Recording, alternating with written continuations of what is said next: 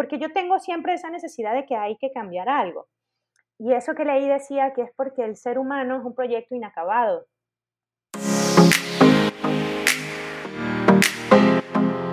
Hola, bienvenida a Productividad Natural.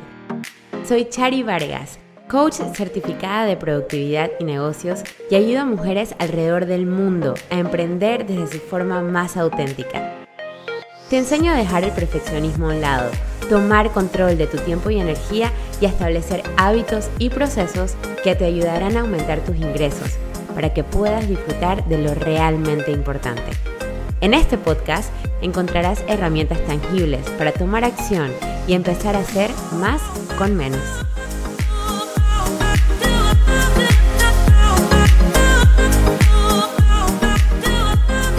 Hola, bienvenidos a este episodio del día de hoy de Productividad Natural en el que voy a hablar con una invitada especial, una persona que está transformando la vida de muchas, muchas, muchas personas a nivel mundial y que nos da esa gran oportunidad de hablar con ella y conocer un poquito más de su historia y sobre todo del cambio. Como ustedes saben, a mí me encanta hablar con personas que están transformando sus vidas, que están dejando un impacto en el mundo. Y ella es una de esas personas que dijo, tú sabes qué, yo voy a seguir mis sueños, no me voy a conformar, voy a poner en práctica todo lo que aprendí en toda mi vida y bueno, aquí está con nosotros el día de hoy y espero que este episodio les guste. Desde ya los invito a que lo compartan en sus redes sociales, inviten a todo el mundo a escucharlo porque va a estar súper, súper bueno. Si se animan a compartirlo, nos pueden tallar como arroba Chari Vargas, arroba Natalie Calderón y van a ver que eh, va a ser un excelente episodio. Ya les dije cómo se llama nuestra invitada, así que vamos a darle una bienvenida a Natalie Calderón, nuestra coach de desarrollo humano que nos acompaña el día de hoy. Bienvenida, Nati. Hola, muchas gracias. Oye, con ese intro de verdad que me siento como un pavo real. muchas gracias. y gracias por invitarme a tu podcast, que en realidad el honor, el honor es para mí estar contigo compartiendo esto, ya que, bueno, hemos compartido tantas cosas.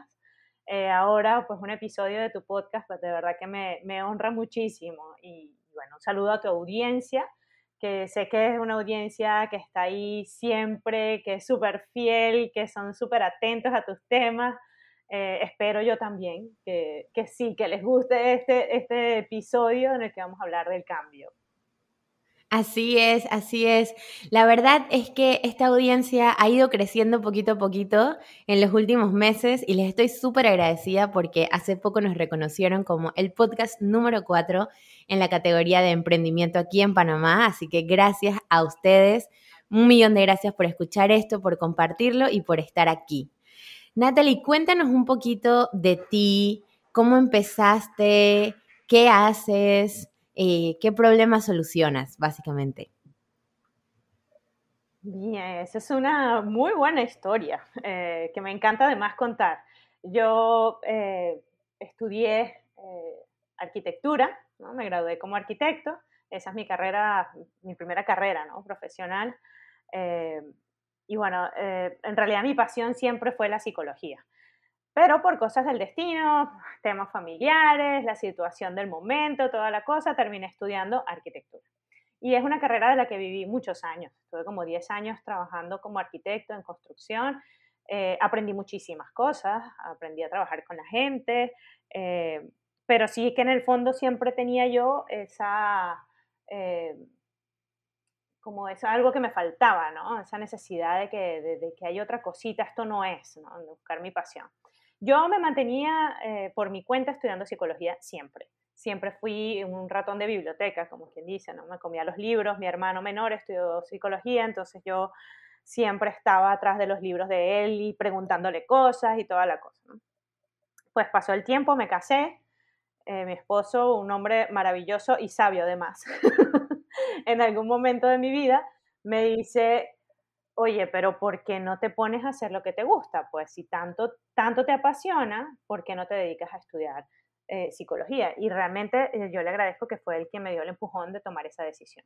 Para mí fue dificilísimo porque imagínate, yo después de tantos años de trabajar, volver a la universidad, volver a clases, mira qué fastidio, siempre tenía como esa, sabes, esa vocecita que te, que te sabotea, que, no te permite tomar las decisiones correctas, entonces siempre estaba alguna excusa, que si el dinero no es para eso, que no tengo el tiempo, bla, bla, bla, bla, bla, bla. Pero bueno, finalmente tomé la decisión y fue una de las mejores decisiones de mi vida. Es una de las cosas que, que he hecho que, que, me ha hecho a mí más feliz incluso.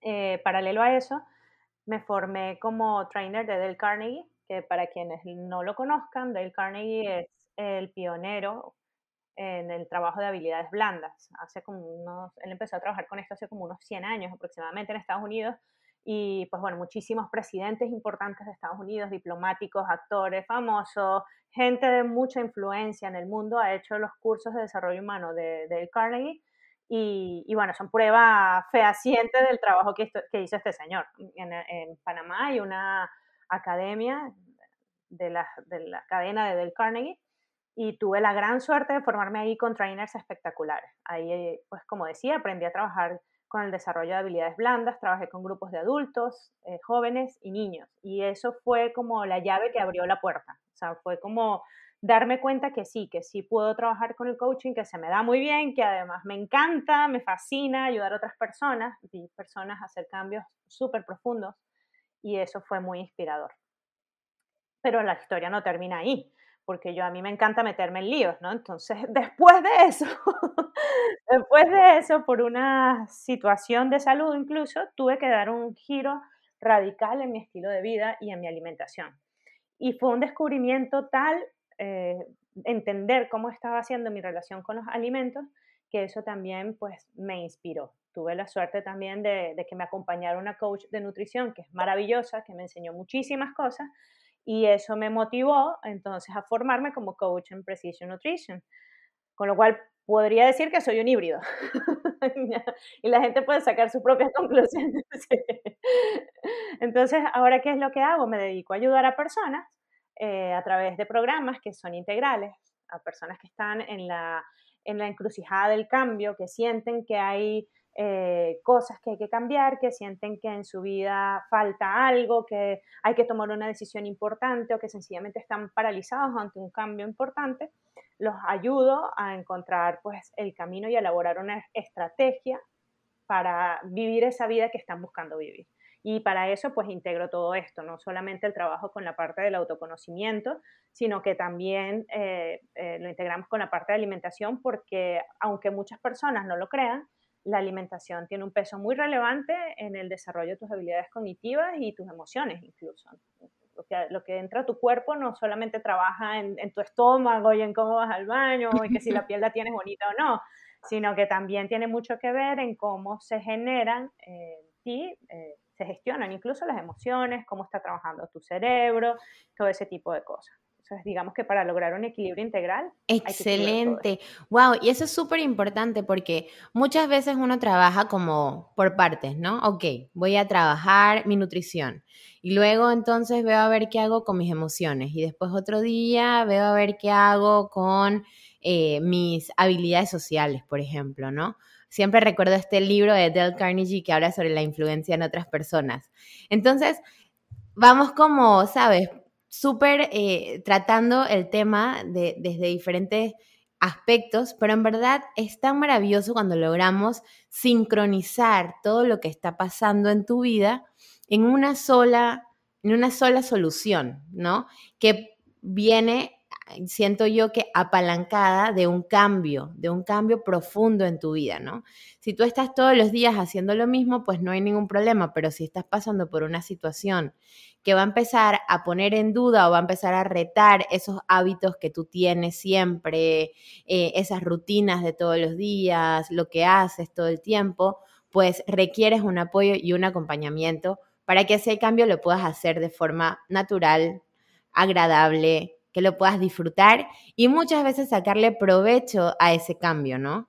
Por ejemplo, si estás mudándote de país, estás abriendo tu empresa, como por ejemplo yo, que recientemente salí del mundo corporativo, eh, me tengo que adaptar ahora a no trabajar demasiado y olvidarme de comer, pero tampoco pasarme todo el día paseando. Entonces es ese balance pues que necesitamos. O por ejemplo, alguien que recién es una mamá y ahora tiene que adaptar sus rutinas, tiene que adaptar eh, su vida, tiene que adaptar las cosas que antes eran prioridad, pues ahora es completamente diferente. Todos estos son cambios importantes en nuestras vidas y qué interesante es cuando los puedes transitar con el acompañamiento adecuado. Sí, es que definitivamente es, es, como tú dices, sí que es necesario porque pasa muchas veces que nos quedamos atrapados, sabemos que hay algo que cambiar, pero nos quedamos atrapados porque no damos con el qué. Para eso hay herramientas y para eso están las personas que te acompañan para brindarte esas herramientas que te sacan de la inacción. Cuando caes en la inercia de la inacción, ahí es donde se paraliza todo y te quedas pues perdido mirando el horizonte porque dices, bueno, ahí está esa cosa que me inquieta, que no sé muy bien cómo afrontarla, no, no le puedo ni siquiera poner un nombre y bueno, pero no sé tampoco qué hacer. Y entonces pasa el tiempo y ahí te quedaste. Me gusta mucho cuando hablas de esa parte de, del cambio, cuando, cuando cambias como de facetas o cambias de, digamos, el rol va cambiando, ¿no? Que eras una ejecutiva, ahora, bueno, eres una mamá y así, ¿no? Todo el tiempo en tu vida se están dando cambios eh, consecutivamente y eso es debido a algo que, mira, lo, leí hace poco y se me quedó tatuado en la piel. Me parece fantástico, porque mucha gente se pregunta, bueno, pero ¿por qué el cambio? O sea, ¿por qué? Porque yo tengo siempre esa necesidad de que hay que cambiar algo. Y eso que leí decía que es porque el ser humano es un proyecto inacabado. El ser humano nunca termina, o sea, nunca termina de formarse, porque toda tu vida, a través de las experiencias que vas teniendo, a través de los conocimientos que vas adquiriendo, a través de cada una de las cosas que van pasando en tu vida, incluso los nuevos integrantes, eh, el entorno que tienes, tus nuevos trabajos, todas esas cosas son ingredientes que te van formando como persona. Y no es la misma Charisa que está hablando hoy, aquí, que tengo frente a mí, a la Charisa que podía estar hablando conmigo hace cinco años, por ejemplo. Ya esta Charisa es otra Charisa porque ha integrado a su vida otras cosas, con lo cual sí que me parece fantástica la idea de considerar que, que el ser humano es un proyecto inacabado. No estamos destinados hasta aquí. Aquí llegué y ya, aquí quedé. La verdad es que no es así. ¿Y qué tú sientes o cuál es tu opinión sobre la famosa zona de confort? Ay, en estos días estaba hablando con un amigo y él me decía, lo que pasa es que tú eres alérgica a tu zona de confort. Y yo dije, bueno, la verdad como que sí, cuando llego a un momento que me siento que estamos ahí tranquilos, mi mente automáticamente empieza a buscar una manera de salir de ahí. Pero eso es algo que me he dado cuenta que está muy arraigado a mi personalidad. Hay otras personas que buscan la comodidad y que se sienten seguros y que de hecho salir de esa zona de confort es muy estresante. Entonces, ahora que hablamos de esto, de que el ser humano es un, es un proyecto eh, que está constantemente agregando nuevas cosas, me surge la duda. ¿Y entonces qué pasó con la zona de confort? ¿Qué será ese mundo misterioso? Que a veces estamos ahí, a veces no. ¿Será bueno? ¿Será malo? ¿Qué opinas? Mira, la, esa es la zona de confort amado por muchos, odiado por otros. Yo creo que podríamos llamarlo así. Total. ¿Qué es lo que pasa con la zona de confort? Sí, además que es súper común porque lo escuchamos por todas partes. No, que está en su zona de confort, que no sé qué, unos se enojan, otros les encanta y así pasa la vida. Mm, todo cambio produce miedo, es normal, o sea, es absolutamente normal. Además que yo tengo una cruzada en, función de, em, quitarle la etiqueta de negativa a la palabra miedo, porque el miedo es una emoción natural, el miedo no es tan malo sentirlo. O sea, el miedo viene con nosotros en nuestro ADN, en nuestros genes, es un mecanismo de defensa. O sea, realmente el miedo no es un mecanismo de defensa per se, pero sí activa tus mecanismos de defensa. Es esa vocecita que te dice, oye, aquí está pasando algo desconocido, ten cuidadito por acá, ve por dónde te metes. Entonces, el, el miedo es una señal de alerta para que nosotros activemos ciertos mecanismos. ¿Cuándo comienza a ser negativo? Cuando se torna patológico y cuando empieza a inhabilitarnos para tomar decisiones o para movernos o para avanzar. Entonces, el miedo es el principal precursor de quedarse en la zona de confort, porque cuando tengo que hacer un cambio, lo primero que salta es, primero, el miedo porque cuidadillo pajarillo, que viene algo diferente que tú no conoces, y de una vez eso lo podemos linkear con la sensación de incertidumbre.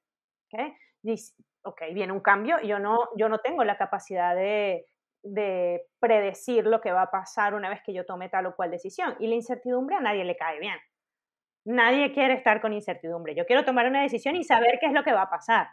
Pero cuando no tenemos la posibilidad de saberlo, que es la mayoría de las veces, o sea, lo sabemos cuando, cuando, por ejemplo, yo le pongo azúcar a mi café, yo puedo predecir que va a estar dulce. No me va a saber salado, eso yo lo puedo predecir. Pero cuando tomo una decisión importante, como por ejemplo romper con una pareja, o por ejemplo cambiarme de trabajo, o por ejemplo decidir si voy a querer tener hijos o no, millones de cambios que son realmente trascendentes, tú no tienes la capacidad de, predecir lo que va a pasar una vez que se ejecute esa, esa, esa decisión o esa acción. Entonces, claro, la incertidumbre automáticamente te da terror, pánico, levantas las señales de alerta, te pones como, como decía mi madre, te defiendes como gato panza arriba y empiezas a lanzar arañazos, ¿ok? Y, te prefieres quedar en la zona de confort. Entonces yo eh, prefiero la inacción, prefiero quedarme en esa zona de confort porque de verdad que yo no tengo muchas ganas de eh, caer en eso de que no sé lo que va a pasar, me da un poco de miedo y toda la cosa. Es normalísimo, ¿no? Para eso hay herramientas para trabajar y, para entender que sí se puede salir de la zona de confort y que sí debes además, porque si no, la vida se pasa y te quedaste ahí, nada, te quedaste como pensando dónde duerme la langosta. Claro, claro, claro. Wow, qué interesante. La verdad es que la zona de confort, o sea, es como un, un lugar que naturalmente queremos ir porque somos seres de hábitos y nuestro cerebro necesita ahorrar energía. Así que mientras más rutinario es lo que tu cerebro tiene que hacer, tu cerebro está más feliz, ¿no? Porque pues coge como que la misma ruta para ir al trabajo, todo es igual. Pero sin, sin tomar acción, sin salir de esa zona de confort, pues nos perdemos de mucho. Así que para mí algo súper importante cuando hablamos de la zona de confort es rodearme de gente que esté en búsqueda de ese crecimiento. Nosotros somos seres sociales, somos personas que estamos buscando eh, esa interacción. Ahorita con la pandemia ha sido muy duro, pero cada vez más veo a la gente buscando más ese contacto humano, contacto con personas reales, más allá de la pantalla, ¿sabes? Entonces, creo que la zona de confort es, es necesaria hasta cierto punto para ahorrar energía. Por ejemplo, si tú estás pasando por un cambio súper grande en tu vida, eh, en, un aspecto de tu vida, en un área de tu vida, quizás en la otra no tengas la capacidad para también cambiarlo todo. Por ejemplo, si estás mudándote de país y al mismo tiempo quieres hacer un cambio súper drástico en alguna etapa de tu vida, pues quizás te cueste muchísimo porque no vas a tener la capacidad de hacer las dos cosas. Pero en la medida en la que constantemente estemos desarrollándonos, retándonos, avanzando, creo que es algo súper poderoso y que realmente le sacaremos el mayor provecho a nuestro potencial ilimitado que todos tenemos. Así que eso de la zona de confort tenía esa duda. Yo dije, ok, ¿qué pensará Natalie sobre esto? Muy interesante.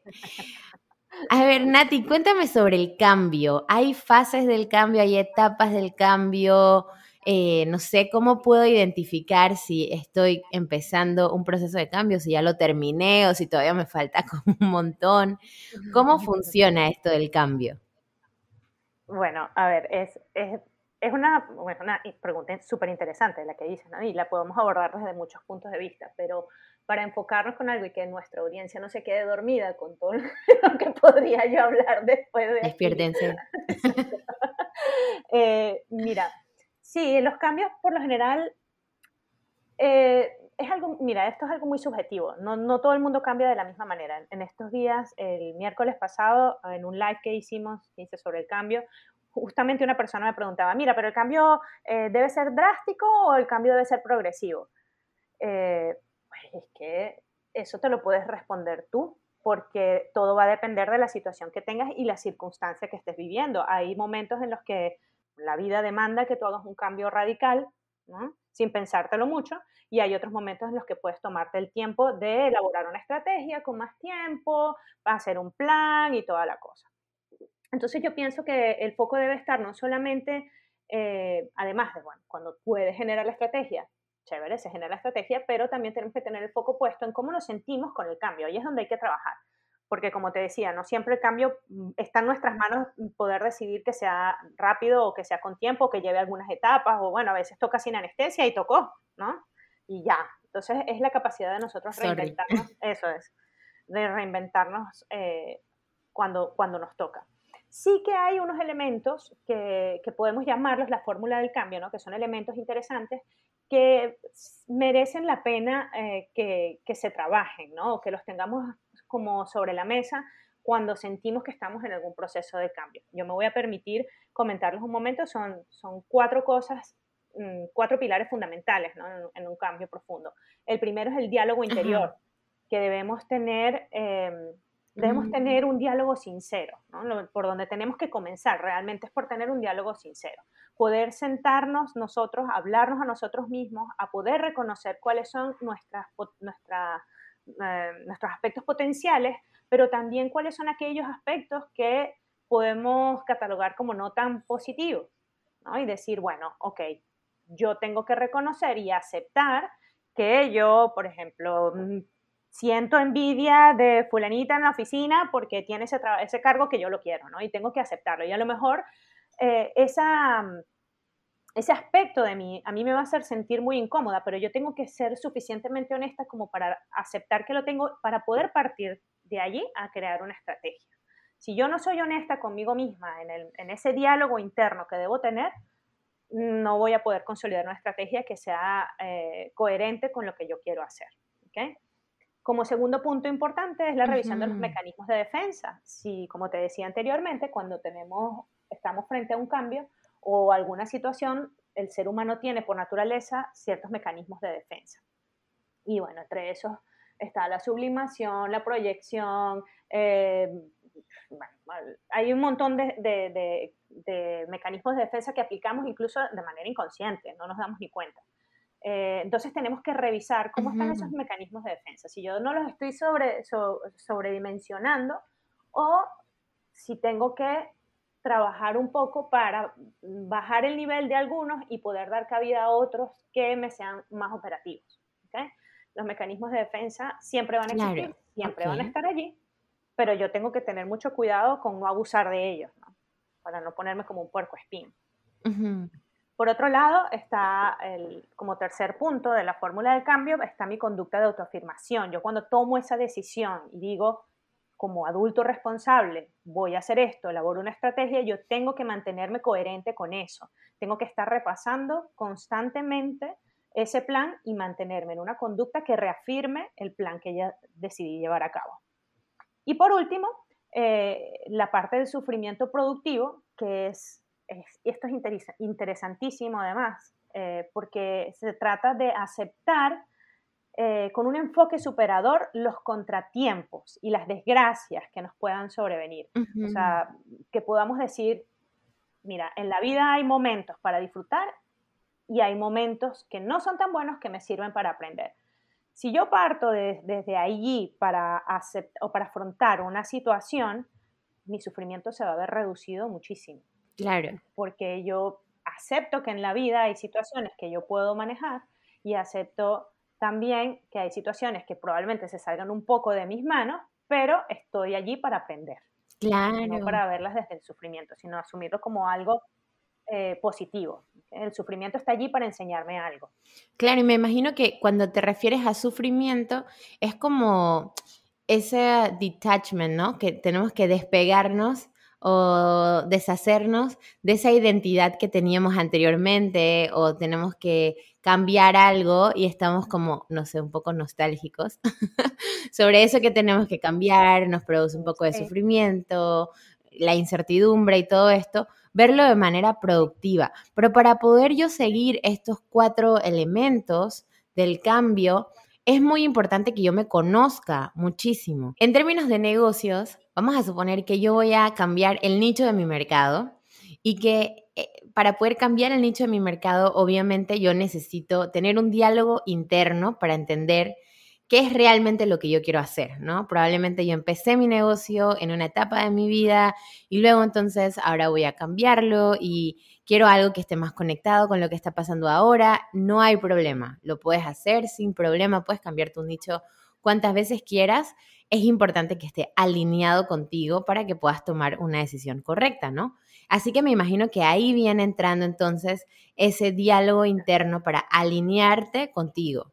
Luego entonces viene la parte de la estrategia, ¿no? La estrategia, ¿cómo fue que le dijiste el segundo punto? Eh, cuando hablamos de, la, revisión de los mecanismos de defensa, o sea, decir, bueno, espera un momento, ¿cómo estoy? Ah, perdón, este era el sí, no, pero está igual está bien, igual de importante.